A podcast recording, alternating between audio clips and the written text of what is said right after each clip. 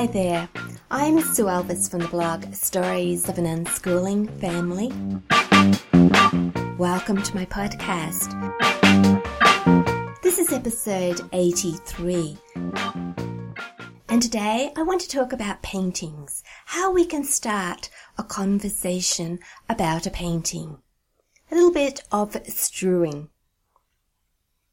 But before I start talking about paintings, I want to say a little bit about this podcast. It's only been a few days since I recorded episode 82.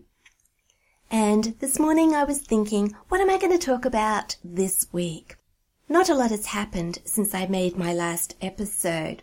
And sometimes this can be a problem because I lack inspiration. Yes, sometimes I'm full of ideas and things I want to share, and other times, life around here just goes on like normal and I haven't got any big ideas to share. But I would like to make a weekly podcast. So I've had this other idea. I was thinking about making my normal podcast every two weeks. That podcast would be a fairly long one. I would share whatever's going on in our family, the latest news, talk about a particular topic, probably one that has been inspired by recent events, things that I've heard around me, things that are going on in my family. And then on the in-between weeks, I might record a shorter podcast about a single topic. And I will use some of the topics on my blog as inspiration. Now I'm not sure exactly how long these podcasts will be. This is the very first one, so I'm not sure at all. Maybe 10 or 15 minutes long. Maybe a bit longer if I get carried away and start telling lots of stories along the way. So I'm wondering what you think of that idea. Would that work? Well, I shall record this podcast today, and that'll give us an idea about whether this format is effective or not. So I hope you're going to listen to my story about paintings, how I put a painting on the wall and the conversations that that painting started. By the way, this is one of my very most popular blog posts. What happened when I strewed a painting on the wall? This is quite an old blog post. Yes, I had this idea a long time ago. I wonder if many people have actually tried it out. So what is my idea? Well, one day I wondered what would happen if I print out a copy of a famous painting and then put it in a frame and hung it on the wall at eye level, somewhere in our house where people couldn't fail to see it. Would my children start looking at it? Would they start talking about it? Would we learn anything about the painting? Would it encourage us to go and find out more about the painting and the artist? I went to the internet and I decided upon a, an artist. I chose Vermeer, the Dutch artist, mainly because I love his work. I wondered if I could pass that love on to my children. I did some Googling and I found a high resolution file I think I found it on a site called Wikimedia Commons. There's a lot of public domain uh, paintings there. It's very easy to find a file to download and then to print off. And that's what I did. I got some photographic paper. My personal preference is for the matte photographic paper. And I printed the painting as an A4 image. Then I went shopping and I looked for a cheap frame. I put the print of the painting in the frame. I banged a hook into the wall at eye level near our kitchen table. That's the place where we usually eat our meals in the evening. I put it at my children's eye level rather than my own because a few years ago my children were actually shorter than me. These days that we're all about the same height. Even Gemma Rose, who's 12, is catching me up very quickly. But sitting down at the table, eye level for a child is perfect for everybody. I also got a small piece of paper and I wrote the artist's name on it together with the title of the painting and the year that it was painted. I got a piece of Blu Tack and I stuck the details of the painting underneath the, the picture frame. And then I waited. No, I didn't tell you what picture I chose of Vermeer's. I chose Young Woman with a Water Pitcher. It was very difficult to choose a first painting because Vermeer has so many beautiful ones. But yes, I thought that might appeal to my girls. So I guess it is important to choose a painting that we feel might attract the attention of our children. Oh, by the way, I printed that uh, file out on the paper using the best photo option so that it was a really good print. My girls walked by the painting and it wasn't long before somebody said, I like that picture. They looked at the piece of white paper underneath the picture frame and then said, What nationality is Vermeer? And somebody else said, He's Dutch. That means he lived in Holland, doesn't it? And then somebody else remembered that we were reading a book set in Holland, The Winged Watchman, and they remarked upon that. A week later, I decided to change that painting. I went back to Wikimedia Commons and found a file of another Vermeer painting. This time I chose Young Woman with a Pearl Necklace. I printed out the painting and then I put it in the frame, took away the other one. And it wasn't long before somebody came along and said, You've changed the painting. And then another of my girls said, Look, Vermeer has painted another woman standing in the corner of a room. There's a window on the left-hand side in this picture too. So not only did they notice that I changed the painting, they'd remembered the composition of the previous painting and that it was the same as this one. Once the girls were interested in the painting and Vermeer, I went looking for a book on our bookshelves about Vermeer. My girls were eager to find out more details. I had a look in the book to find out more about the way that Vermeer composed his paintings. And then I said, Vermeer composed many of his paintings in the same way. A window to the left, with sunlight pouring in, a table, a chair or two, a woman in the corner. I think that I gave those details only to my two younger girls, Sophie and Gemma Rose. But that night at dinner, while we were sitting around the table and that painting was to one side of us where we could see it, Sophie and Gemma Rose wanted to share what they knew about the painting with their older sisters, Imogen and Charlotte. One of them said, Can you see the yellow jacket that woman is wearing in Young Woman with a Pearl Necklace? It's made of yellow satin and edged with ermine. It's Vermeer's wife's jacket. And then somebody else said, Do you think Vermeer's wife minded her husband borrowing the jacket so his models could wear it? Do you think she ever said, Johann, I want to wear my jacket on Sunday. Please make sure your model returns it by then. This conversation was really interesting and really funny, and we all started giggling at the thought of it.